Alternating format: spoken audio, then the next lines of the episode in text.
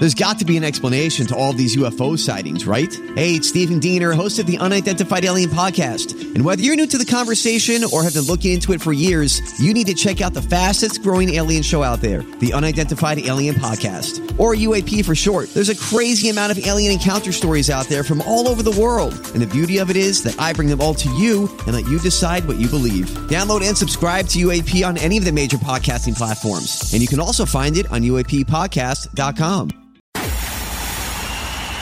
It's time for Joyce's Thought of the Day on News Talk 850 WFTL. In 2020, we were told that conservatives need to get behind vote by mail options in 2020 by the U.S. FEC and the commissioner, Ellen Weintraub, who has served as commissioner since 2002 and chaired it for the third time in 2019, claiming very few percentages of mail in ballots cast were fraudulent.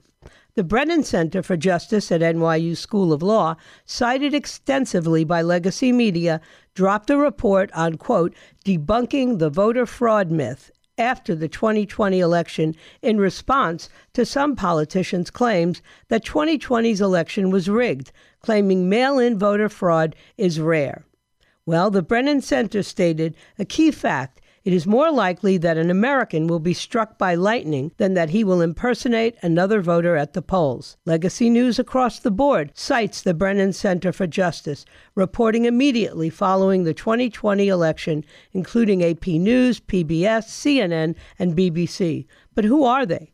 They were founded in 1995 by the family and former law clerks of Supreme Court Justice William J. Brennan, Jr., whom the Washington Post called the progressive voice of the modern court, with the idea of a, quote, living constitution, end quote, figuring largely into the center's work.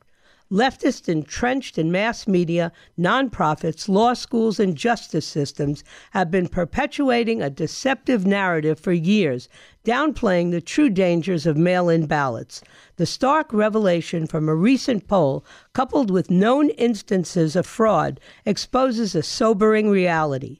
Mail in ballot fraud is not the rarity they claim, but rather it is nearly undetectable.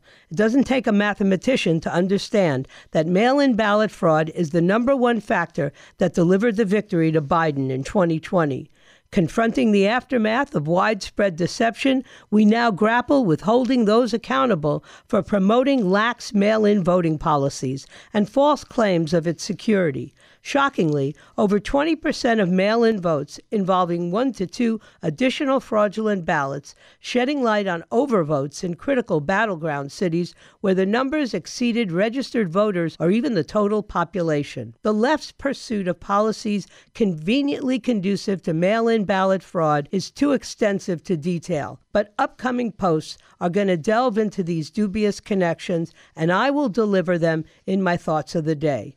Regardless of your political affiliation, the temptation to exploit virtually undetectable cheating opportunities is clear. Our electoral system cannot rely on trust alone. It demands a secure framework to safeguard against fraud without compromise. Period. Get Joyce's thought of the day anytime. Subscribe to her podcast right now on the all new 850 app and at 850WFTL.com.